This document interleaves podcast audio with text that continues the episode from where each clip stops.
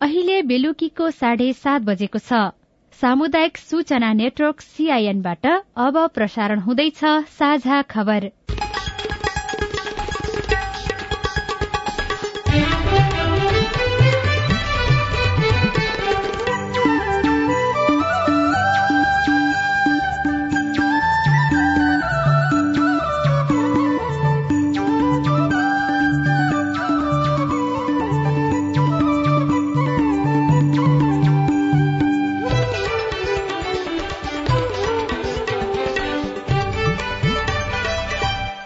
सीआईएनको साझा खबरबाट लील प्रकाश चन्दको नमस्कार। साझा खबर देशभरिका सामुदायिक रेडियो सीआईएन खबर डट कम र मोबाइल एप सीआईएनमा पनि सुन्न सकिन्छ।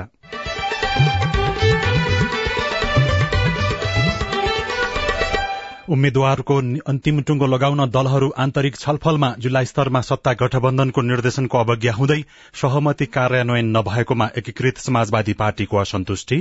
गठबन्धनमा निषेध गरेर जाने राजनीति चाहिँ अलिअलि अलिअलि काहीँ काहीँ चलेको छ त्योसँग असन्तुष्ट छौँ। सम्झौता गरेका कुरामा सन्तुष्ट छौँ भनौँ। गोला प्रथाबाट उम्मेद्वार छान्न लागेकोमा निर्वाचन आयोगको चासो भोलि र पर्सीमा मनोनयन दर्ता गरिसक्नुपर्ने। महिला सहभागिता घटाउन चलखेल भएको अधिकार कर्मीहरूको आरोप। धेरै ठाउँमा चाहिँ प्रमुख प्रमुखमा पुरुषकै नामहरू आइरहेको छ। निर्वाचन जित्नै पर्ने खर्च पर्च गर्नै सक्ने उम्मेद्वारहरू छनौट गर्ने क्रममा महिलाहरूको उपस्थिति चाहिँ न्यून हुने देखिन्छ। पुस्तक पढ्नेहरूको संख्या घट्यो। व्यवसायीहरू चिन्तामा प्युठानमा मगर भाषाको संरक्षणमा स्थानीय सरकारको सहयोग बाँकी काम पूरा गर्न जनप्रतिनिधिको नजर माथिल्लो पदमा। प्रमुखमा भएर एकचोटि कार्यकारी पदमा बसेर काम गर्ने हो र मेरो योजनाहरू लागू गर्ने हो। र सरकार विरूद्धको प्रदर्शनमा श्रीलंकाका संचार मन्त्रीको समर्थन आइपीएल क्रिकेटमा कोलकाताले एक सय सन्ताउन्न रनको लक्ष्य पछ्याउँदै।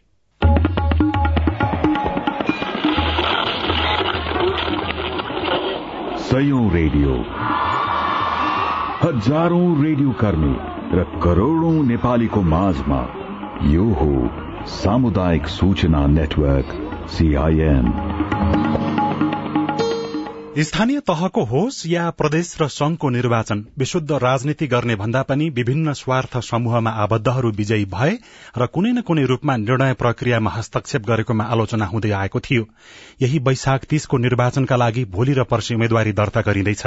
आयोगले यसपालि ठेक्कापट्टामा लागेकाहरूले उम्मेद्वारी दिन नपाउने आचार संहितामा भनेको छ तर दलहरूले त्यसको उल्लंघन गरे भने सच्याउने अधिकार मतदाता बाहेक कसैसँग पनि छैन। अब खबर सोभिता आउँदो तीस गते हुने स्थानीय तह निर्वाचनको लागि भोलि र पर्सि उम्मेद्वारी दर्ता हुँदैछ। भोलि उम्मेद्वारी दर्ताको लागि कार्यतालिका रहेको भए पनि धेरै ठाउँमा दलहरूले उम्मेद्वारको टुङ्गो लगाइसकेका छैनन्। पर्सि पनि उम्मेद्वारी दर्ताको समय रहेकाले दलहरूले ढिला गरिरहेका हुन्। स्थानीय स्तरबाटै उम्मेद्वारको बारेमा निर्णय गर्ने तथा नमिलेको अवस्थामा केन्द्रमा सिफारिश गर्ने क्रम पनि चलिरहेको छ। राजनीतिक दलहरू अहिले पनि उम्मेद्वार छनौटको अन्तिम कसरतमा नै रहेका छन्। विभिन्न जिल्ला र स्थानीय तहमा गठबन्धनमा सहमति हुन नसकेपछि उम्मेद्वार भागभण्डाको लागि अहिले सत्ता गठबन्धनका शीर्ष नेताहरूको बैठक प्रधानमन्त्रीको सरकारी निवास बालुवाटारमा बसिरहेको छ। महानगरपालिका र उपमहानगरपालिकाको उम्मेद्वार टुङ्गो लगाउन नेकपा एमालेको सचिवालयको बैठक पनि अध्यक्ष केपी शर्मा ओलीको निवास बालकोटमा बसिरहेको छ। मनोनयनको अघिल्लो दिन महानगर र उपमहानगरपालिकाको उम्मेद्वार टुङ्गो लगाउन एमालेको बैठक बसेको हो। एमालेमा महानगर र उपमहानगरपालिकाको प्रमुख तथा उपप्रमुखको उम्मेद्वार छनौटको अधिकार केन्द्रीय समितिलाई रहेको छ। सत्तारूढ़ गठबन्धनले काठमाण्डुको मेयरमा भने सृजना सिंहलाई उम्मेद्वार बनाउने निर्णय गरेको छ। गठबन्धनमा काठमाण्डुको मेयर पदमा नेपाली कांग्रेसले उम्मेद्वारी दिने सहमति भए अनुसार सिंहलाई उम्मेद्वार बनाउने निर्णय भएको हो। अन्य महानगरपालिकाका मेयर र उपमेयरको पदका उम्मेद्वार छान्न भने कांग्रेसका शीर्ष नेताहरूको अलग्गै बैठक चलिरहेको छ। कहाँ कसलाई उम्मेद्वार बनाउने भन्ने अझै पनि अन्तिम रूपमा टुंगिएको छैन। सत्ता गठबन्धनमा रहेको पाँच दलले सामूहिक रूपमा चुनाव लड्ने सहमति गरेको भए पनि कतिपय स्थानमा सहमति नभए पनि आफ्नै ढंगले चुनाव लड्ने सहमति पनि भएको छ।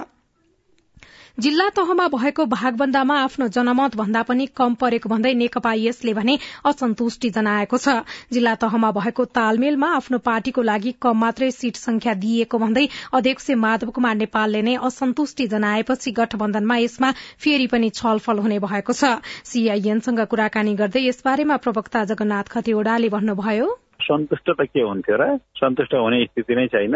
कस्तो हुन्छ भने निषेध गर्ने अब गठबन्धनमा निषेध गरेर जाने राजनीति चाहिँ अलिअलि अलिअलि काहीँ काहीँ चलेको छ त्योसँग असन्तुष्ट छौँ। सम्झौता गरेका कुरामा सन्तुष्ट छौँ भनौँ। अस्वाभाविक माग भएपछि मिल्न गाह्रो भएको भन्छन् अरू दलहरूले। साझेदारी हो सबै मिलेर गर्ने हो नयाँ जनादेशमा जाने हो। नयाँ जनादेशमा कसैको पेवा होइन कुनै राजनीतिक दलको। यी सबै भोट मेरा हुन् र मैले यति गर्छु भन्नुपर्ने कुनै ठाउँ छैन। अहिलेको अहिलेको यो शून्य समय हो। यो शून्य समयमा कसैले जनता मेराउनु भनेर नभने हुन्छ।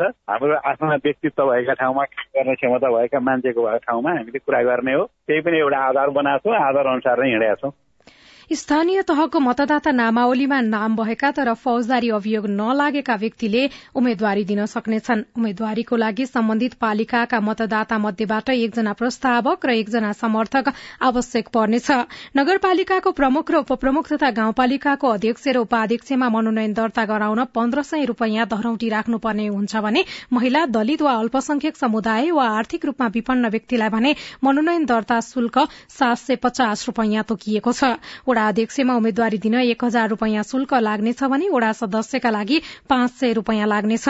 निर्वाचन आयोगले दुई दिनको समयमा आफ्नो अनुकूल समय मिलाई सम्बन्धित निर्वाचन अधिकृतको कार्यालयमा गई उम्मेद्वारहरूले आफ्नो मनोनयन दर्ता गर्न अपील गरेको छ। यसबाट उम्मेद्वारको मनोनयन दर्ता प्रक्रिया सहज सरल र शान्तिपूर्ण रूपमा समयमा नै सम्पन्न हुने विश्वास आयोगले लिएको छ। निर्वाचनमा चुन्ने र चुनिने पाउने नागरिक अधिकारलाई उच्च सम्मान गर्दै स्वच्छ स्वतन्त्र र भयमुक्त वातावरणमा आफ्नो मनोनयन पत्र दर्ता गर्ने आम नागरिकको नैसर्गिक अधिकार सुनिश्चित गर्न आयोग सधैँ प्रतिबद्ध रहेको छ। निर्वाचनका लागि भोलि र पर्सि बिहान दस बजेदेखि साँझ पाँच बजेसम्म उम्मेद्वारीको लागि मनोनयन दर्ता गर्ने कार्यक्रम रहेको छ। आज आयोगमा पत्रकार सम्मेलन गर्दै प्रमुख निर्वाचन आयुक्त दिनेश कुमार थपलियाले निर्वाचन आचार संहिता पूर्ण रूपमा पालना गर्न आग्रह पनि गर्नुभएको छ। प्रमुख निर्वाचन आयुक्त थपलियाले सामाजिक सञ्जालमा निर्वाचन आचार संहिता अनुगमनका लागि आयोगले अनुगमन टोली खटाउन लागेको जानकारी दिँदै आचार संहिता उल्लंघन गरेको पाइएमा कार्यवाही गर्ने बताउनुभयो। दुईटा पार्टीहरूको त्यहाँ चाहिँ भेट नहुने गरी समूहको भेट नहुने गरी कसरी व्यवस्थापन गर्नुपर्छ भन्ने कुरा त्यहाँ स्पष्ट रूपमा उल्लेख गरिएको छ। विभिन्न राजनैतिक दलहरूका र्याली अथवा साना जुलुस अथवा जे कार्यक्रम हुन्छन् त्यसको कारणले कुनै पनि किसिमको अप्ठ्यारो स्थिति असहज स्थिति झडपको स्थिति आउन सक्दैन आउन हुँदैन भन्ने कुरामा आयोग विश्वस्त छ। त्यसकारण यदि कहीँ भिडभाड भयो भने त्यसलाई कसलाई अघि कसलाई पछि पठाएर त्यहाँ जान दिने भन्ने कुरा स्थानीय प्रशासनले शान्ति सुरक्षाको दृष्टिकोणबाट गर्नुपर्ने कार्यहरू गरी यसको सम्पादन गर्छ। आयोगले यो वर्ष सतासी प्रकारका मतपत्र डिजाइन गरेर जिल्ला जिल्लामा पठाइरहेको पनि उहाँले जानकारी दिनुभयो। कुनै सार्वजनिक स्थानमा दलको झण्डा राखेको भए त्यसलाई हटाउन आग्रह गर्दै उहाँले उम्मेद्वार मनोनयन दर्ताका लागि जाँदा पनि तीन बाई तीन साइजको एउटा मात्रै झण्डा प्रयोग गर्न अनुरोध गर्नुभएको छ। कुनै दलको झण्डा चिन्ह भएको टी सर्ट टोपी गम्छा नलगाउन र त्यस्ता चिन्ह अंकित झोला नबोक्न पनि आयोगले बारम्बार आग्रह गर्दै आइरहेको छ। निर्वाचन आयोगले छ महानगरपालिका र भक्तपुरका चार नगरपालिकाका लागि उम्मेद्वारको अन्तिम नामावली प्रकाशित भएपछि मात्रै मतपत्र छपाई हुने जानकारी पनि दिएको छ। प्रवक्ता शालिग्राम शर्मा पौडेलले एक महिना अगाडि नै त्यस्तो निर्णय गरेको पनि जानकारी दिनुभयो। उहाँले स्थानीय तहको प्रमुख उपप्रमुख वडा अध्यक्ष सदस्य उम्मेद्वार उठाउँदा संविधानको धारा अडतीसको चार अनुसार कम्तीमा एक तिहाई महिला उठाउनु पर्ने पनि बताउनुभयो। देशभरका सात सय त्रिपन्न स्थानीय तह मध्ये धेरैमा उपप्रमुखको जिम्मेवारी महिलाले सम्हालेका छन्। उनीहरू यसपटक प्रमुखमा उम्मेद्वारी दिन चाहन्छन् तर सत्तापक्षीय दलमा देखिएको गठबन्धन र एमाले भित्र पनि आकांक्षी धेरै हुँदा उनीहरूको दावेदारीले सार्थकता पाउने सम्भावना कम देखिएको छ। बाह्र स्थानीय तह रहेको सिन्धुपाल्चोकका उपप्रमुखहरू प्रमुखको दावेदारीमा छन् तर दलले सघाउने सम्भावना कम छ। लिसंगुपाखर गाउँपालिका उपाध्यक्ष हेमगंगा मोक्तान त्रिपुरा सुन्दरी गाउँपालिकाका दुर्गा देवी नेपाल जुगल गाउँपालिकाका सृजना तामाङ बलेफी गाउँपालिकाका कमला कास्त चौतारा साङ्गाचो गढीकी जानुका पराजुली अध्यक्षका आकांक्षी हुन्। महिलाहरू पनि कार्यकारी पदमा आउनुपर्छ भन्ने नै हो जस्तो लाग्छ।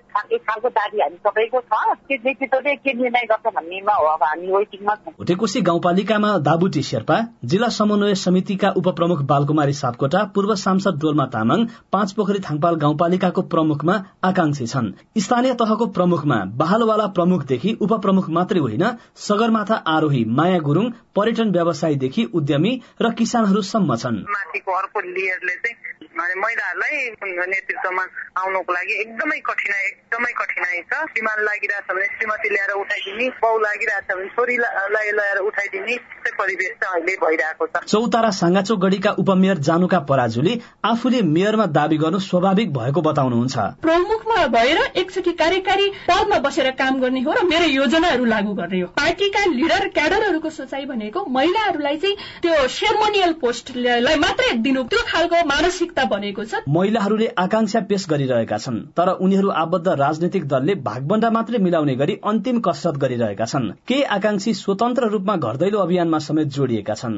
सिन्धुपाल्चोकमा जस्तै देशभर पालिका उपप्रमुखमा रहेका धेरै महिला जनप्रतिनिधिले आफूलाई प्रमुख रूपमा अघि सारेका छन् तर पार्टी नेतृत्वको साथ पाउनेहरू भने न्यून संख्यामा छन्। Deepak Khatri CIN radio Sindhu Sindhupalchok. चुनावी तालमेलका कारण स्थानीय तहको निर्वाचनमा महिलाको समानुपातिक सहभागिता नहुने हो कि भन्ने चिन्ता देशैभरि देखिन थालेको छ। तालमेल गरेर प्रतिस्पर्धामा जाँदा महिला उम्मेद्वारलाई प्राथमिकता दिनु भन्ने निर्वाचन आयोगको निर्देशन सचिएकोमा अधिकार कर्मीहरू खुशी छैनन्। संविधानले महिलाको तेत्तीस प्रतिशत सहभागिता सुनिश्चित गर्दा दुई हजार चौहत्तर सालको स्थानीय तहको निर्वाचनमा झण्डै एकचालिस प्रतिशत महिला निर्वाचित भएका थिए। सरकारमा रहेका र नरहेका दलले आफ्नो स्वार्थका लागि यही वैशाख तीसको निर्वाचनमा तालमेल गर्दा भने चिन्ता थपिएको बताउनुहुन्छ महिला मानव अधिकार रक्षक सञ्जाल रूपन्देहीका अध्यक्ष हेमा न्यौपाने। योग्य भएन आदि इत्यादि कुराहरू भनेर पटक पटक महिलाको योग्यतामाथि प्रश्न चिन्ह उठाउने चाहिँ यो चाहिँ सरासर गलत हो। यसको विरूद्ध हाम्रो खबरदारी जारी र यो निर्वाचन पछि पनि यो खबरदारी रहनेछ निर्वाचन आयोगले गठबन्धन गरी चुनावमा जाने दलहरूलाई गत चैत बाइसमा पालिकाको अध्यक्ष वा उपाध्यक्ष मध्ये एक पदमा उम्मेद्वारी दिँदा महिला हुनुपर्ने भनेको थियो। तर एक हप्तापछि उक्त निर्णय सच्याएकोमा चित्त बुझेन भन्नुहुन्छ। अन्तर्पार्टी महिला सञ्जाल रूपन्देहीका अध्यक्ष पम्फावती खनाल। आयोगको कुरो पनि हामीले पार्टीमा उठाएकै हो। तर पार्टीमा हामीले यी कुराहरू कसरी चौहत्तर सालको संविधानमा जुन विधान बनाइएको थियो कसरी संशोधन भयो किन संशोधन भयो? छ सय चौवालिस स्थानीय तहका उपप्रमुख वा उपाध्यक्ष बीच गरिएको एक अध्ययनमा सतसठी प्रतिशत भन्दा धेरैले आफू प्रमुख वा अध्यक्षमा उम्मेद्वारी दिन चाहेको बताएका छन्। भने करिब पन्ध्र प्रतिशतले उपप्रमुख वा उपाध्यक्षमा उम्मेद्वारी दिने बताएका छन्। तर यस बीचका राजनैतिक उतार चढ़ावले चुनौती सिर्जना गरेको बताउनुहुन्छ। गाउँपालिका राष्ट्रिय महासंघका कार्यकारी निर्देशक राजेन्द्र प्रसाद प्याकुरेल। गठबन्धन भइरहेछ गठबन्धन हुँदै गर्दाखेरि र उहाँले उम्मेदवारीहरू सिफारिस गर्दै गर्दाखेरि धेरै ठाउँमा चाहिँ प्रमुख प्रमुखमा पुरुषकै नामहरू आइरहेको छ। निर्वाचन जित्नै पर्ने खर्च पर्च गर्नै सक्ने उम्मेद्वारहरू छनौट गर्ने क्रममा महिलाहरूको उपस्थिति चाहिँ न्यून हुने देखिन्छ। सबै राजनैतिक दलहरू एक्ला एक्लै चुनावी प्रतिस्पर्धामा नउत्रिँदा यस पालीको स्थानीय तहको चुनावी नतिजाले महिला सहभागिता संविधानले तोके भन्दा कम वा अपेक्षा गरिए जस्तो नहुने हो कि भन्ने चासो सर्वत्र छ। अस्मिना पाण्डे सीआईएन रेडियो मुक्ति बुटवल साझा खबरमा एउटा विदेशको खबर श्रीलंकाका संचार मन्त्री नालका गोदाहेवाले प्रदर्शनकारीहरूको मागप्रति आफ्नो समर्थन रहेको घोषणा गर्नुभएको छ। बिग्रदो अर्थतन्त्रलाई कारण बनाएर नागरिकहरूले प्रधानमन्त्री अन्य मन्त्री र वरिष्ठ पार्टी सदस्यहरूको राजीनामा माग गर्दै गरेको आन्दोलनमा आफ्नो पनि समर्थन रहेको बताउनु भएको हो। र खेल खबरमा इण्डियन प्रिमियर लीग आईपीएल क्रिकेटमा अहिले कोलकाता नाइट राइडर्स र गुजरात टाइटन खेलिरहेका छन्। गुजरातले दिएको एक सय सन्ताउन्न रनको लक्ष्य पछ्याउँदै कोलकाताले जवाफी ब्याटिङ गरिरहेको छ। ताजा अवस्थामा कोलकाताले उन्नाइस दशमलव दुई ओभर सकिँदा आठ विकेट गुमाएर एक सय पैंतालिस रन जोडेको छ। यसअघि टस जितेर पहिले ब्याटिङ गरेको गुजरातले पूरै बीस ओभर खेल्दै नौ विकेटको क्षतिमा एक सय छप्पन्न रन जोडेको थियो।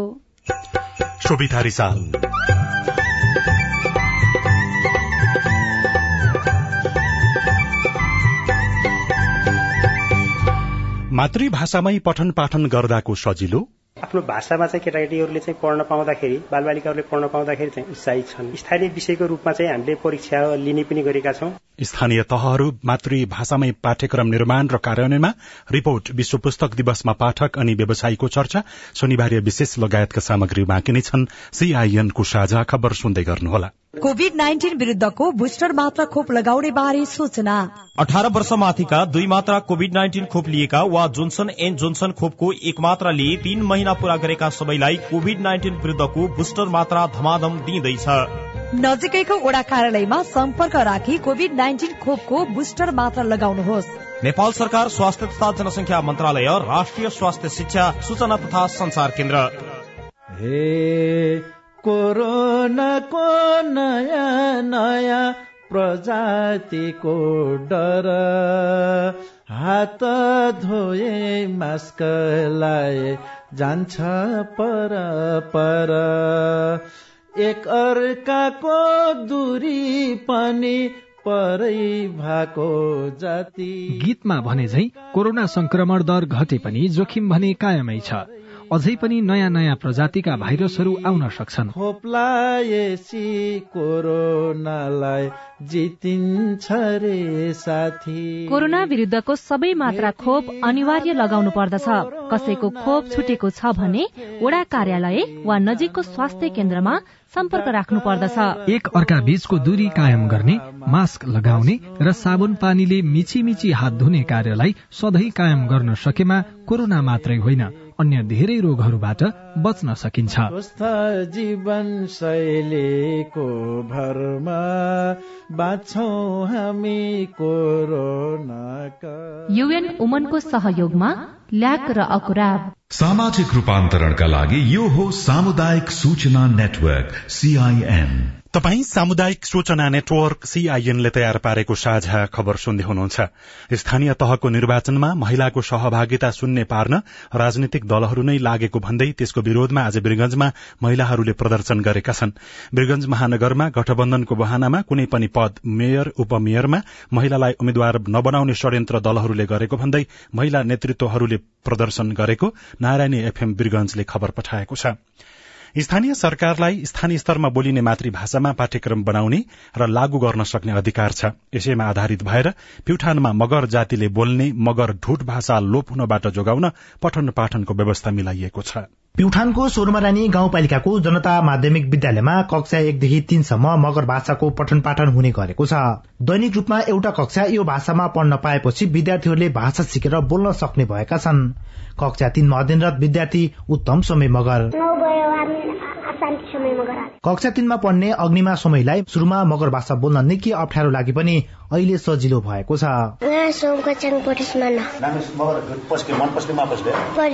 सोरमारानी गाउँपालिकामा मगर समुदायको बाहुल्यता छ। समुदाय मगर भए पनि यो भाषा पढ्न लेख्न र बोल्न जान्नेहरू कम हुँदै गएपछि गाउँपालिका र विद्यालयको पहलमा मगर भाषामा पढ़ाउन थालिएको हो। विद्यालयका निमित्त प्रधानाध्यापक नुमबहादुर खाम्चा। आफ्नो भाषामा चाहिँ केटाकेटीहरूले चाहिँ पढ्न पाउँदाखेरि बालबालिकाहरूले पढ्न पाउँदाखेरि चाहिँ उत्साहित छन्। स्थानीय विषयको रूपमा चाहिँ हामीले परीक्षा लिने पनि गरेका छौँ। मगर भाषा पढ़ाउनको लागि विद्यालयले एक शिक्षक नियुक्त गरेको छ जसका लागि गाउँपालिकाले आर्थिक सहयोग गरेको छ। तर भाषा शिक्षाको लागि आवश्यक पुस्तक तालिम र अन्य सहयोगको भने अभाव छ। पालिकाले स्थानीय पाठ्यक्रममा यसलाई समावेश गरेको भए पनि अन्तिम रूप भने दिन सकेको छैन। आगामी शैक्षिक क्षेत्रबाट पाठ्यक्रममा लागू गर्ने प्रमुख प्रशासकीय अधिकृत चिन्तामणी रेग्मी बताउनुहुन्छ। भाषा कला साहित्य ललित कलाको संरक्षण भन्ने जुन हाम्रो अधिकार क्षेत्रभित्र छ त्यसैलाई चाहिँ हामीले कार्यान्वयनमा लैजानको लागि हामीले केन्द्र बडाडामा रहेको जनता माविबाट हामीले मगर भाषाको पठन पाठन शुरूआत गरेका छौँ। विद्यालयमा हाल एक दुई र तीन कक्षाका सत्तरी जना बाल बालिकाले मगर भाषा सिकिरहेका छन्। Rajesh Rishi CIN radio Bandavi Pyuthan. पढ़ाईपछि अब पुस्तकको कुरा। आज विश्व पुस्तक दिवस। पुस्तकमा रमाउनेहरूको उत्सवका रूपमा सन् उन्नाइस सय पञ्चानब्बेदेखि यो दिवस मनाउन थालिएको हो। नेपालमा भने पुस्तक पढ्नेहरूको संख्या घट्दै गएको छ। काठमाडौँको सुन्धारा जहाँ गन्तव्य खोज्न दौडिएका हजारौंको भीड़ भइरहन्छ। छप्पन्न वर्षका सम्झना घिमिरे यही भीड़भाड़मा पुस्तक बेचेर परिवारका सपना पूरा गर्ने सोच्दैमा दिन बिताउनुहुन्छ।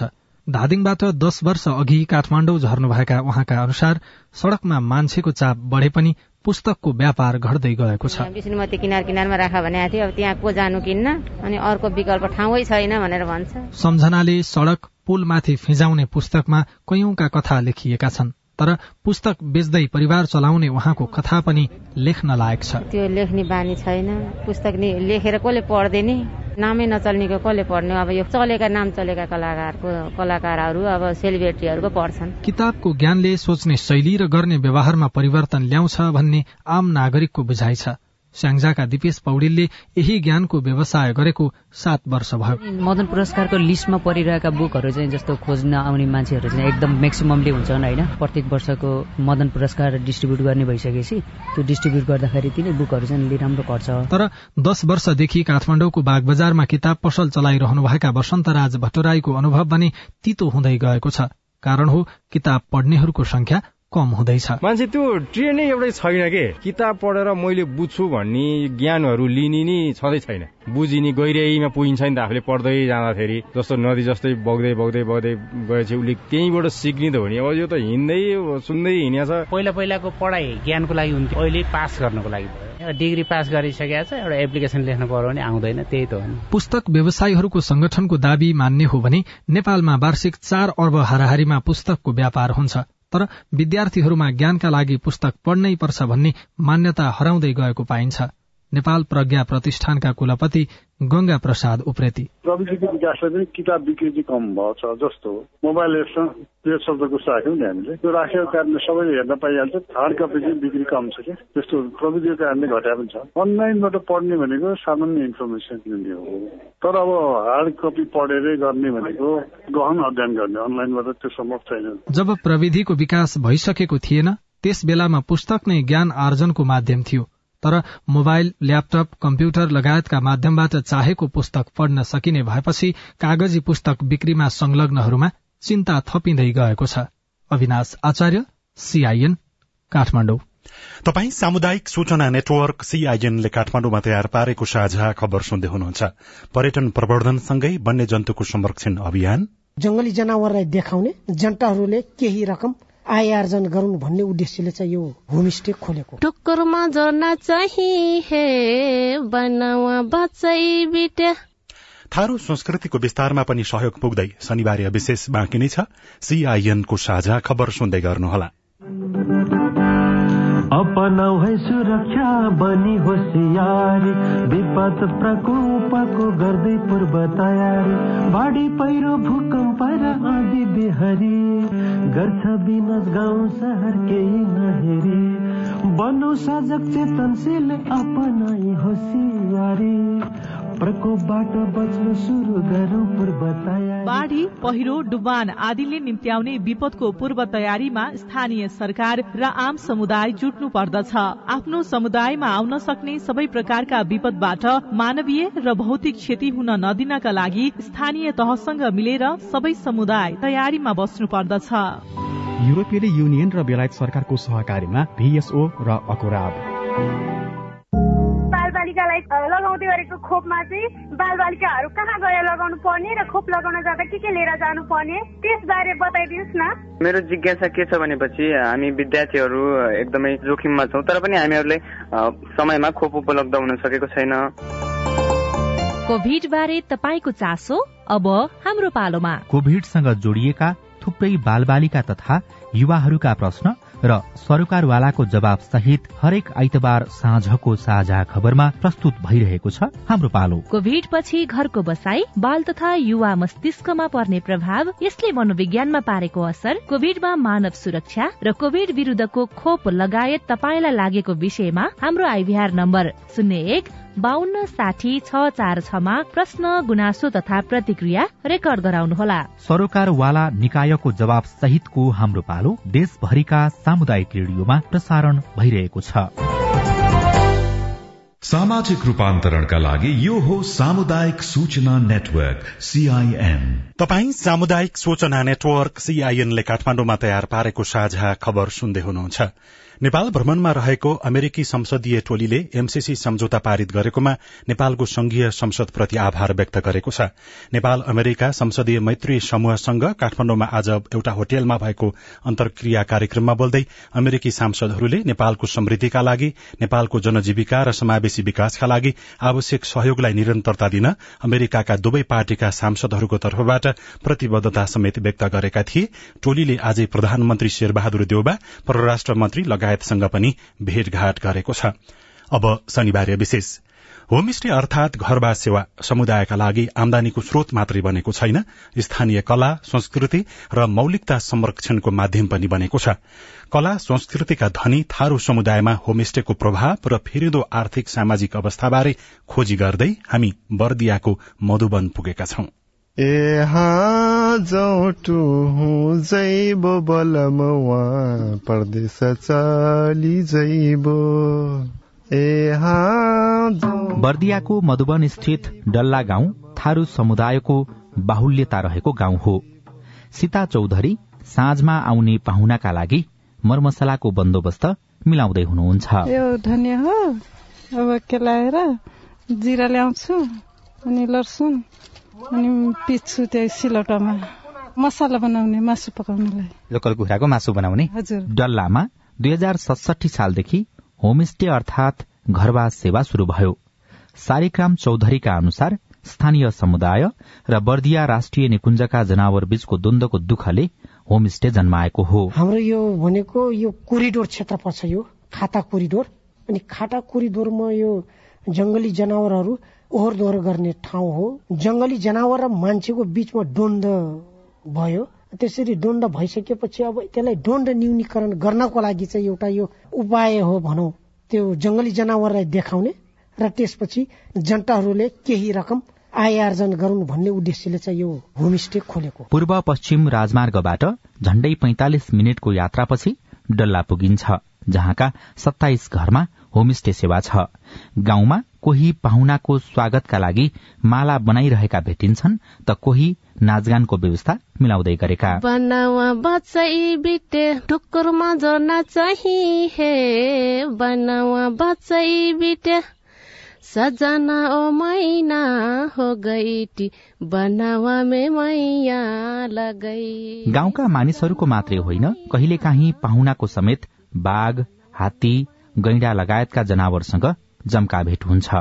घुम्न आउने मानिसहरू थारू संस्कृति हेर्न र परिकार चाख्न पनि डल्ला पुग्छन्। दाल भात खरिया फुलौरी बनाउँछन् अनि ढिक्री कसैले घोङ्गी पनि खोज्छन् कसैले गेङ्टा खोज्छन् मुसाको चटनी खोज्छन् मुसाको तरकारी खोज्छन्। विशेष गरेर यहाँ थारू कल्चर डान्स हेर्न पनि आउँछ।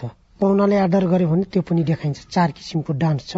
सखिया नाच छ सुरुको त्यसपछि झुम्रा नाच त्यसपछि लट्ठी नाच त्यसपछि छोकडा नाच।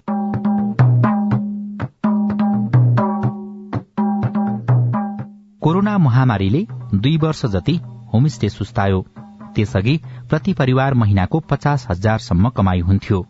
मंगिर यता पाहुना आउने क्रम फेरि बढ़ेको बताउनुहुन्छ स्थानीय थलीनाथ योगी। शुक्रबार चाहिँ आइराख्नु छ। त्यो भ्रमणवाला टोलीहरू आइराख्नु भएको छ र छुट्टी मनाउन यस्तो पाहुनाहरू आइराख्नु भएको छ। पुर्ख्यौले कृषि पेसा गर्ने थारू समुदायका लागि होमस्टे आमदानीको स्रोत त बनेको छ नै मौलिक संस्कृति जोगाउने सेतु पनि बनेको छ। पुर्खाहरूले गाना गाउँदाखेरि के गाउँछन् के गाउँछन् भन्थ्यौँ हामीहरू अनि यस्तै अब होमस्टे राख्दाखेरि नै त्यही नै अब महत्वपूर्ण छ हाम्रो पुर्खाहरूको गानाहरू नाच त्यही नै संरक्षण पनि गरेको छौँ। चाडबाडमा मात्रै नाच्ने गाउने चलन थियो।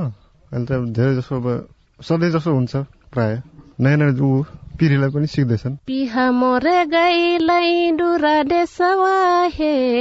पिहा मोरे गईलाई एहोरामा टुटी थारू समुदायलाई नजिकबाट निहाल्न डल्ला पुग्नेहरूलाई एउटा अप्ठ्यारो छ। त्यो दस किलोमिटर कच्ची बाटो। त्यो बाटो बनाइदिए अझै सजिलो हुने स्थानीय शर्मिला थारू बताउनुहुन्छ। अनि डल्ला होमस्टेको प्रचार प्रसार पनि नभएको उहाँको गुनासो छ। सबभन्दा हाम्रो बाटोको नै चाहिन्छ सहयोग। बाटो राम्रो छैन अम्बासादेखि ओह्राली जाने बाटोसम्म पिच भइदिएको भए हामीलाई एकदम राम्रो हुन्थ्यो।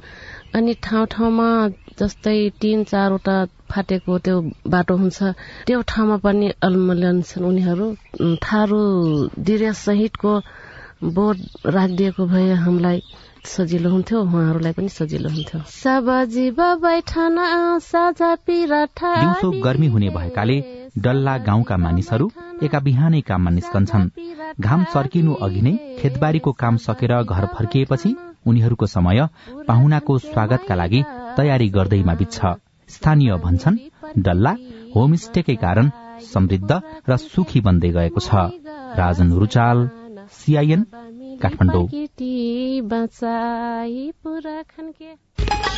स्थानीय तहको निर्वाचनका लागि उम्मेद्वारको अन्तिम टुङ्गो लगाउन दलहरू आन्तरिक छलफलमा छन्। जिल्ला स्तरमा सत्ता गठबन्धनको निर्देशनको अवज्ञा हुँदै गएको छ। सहमति कार्यान्वयन नभएकोमा एकीकृत समाजवादी पार्टीले असन्तुष्टि जनाएको छ। गोला प्रथाबाट उम्मेद्वार छान्न लागेकोमा निर्वाचन आयोगले ध्यानकर्षण भएको जनाएको छ। भोलि र पर्सीमा मनोनयन दर्ता गरिसक्नुपर्नेछ।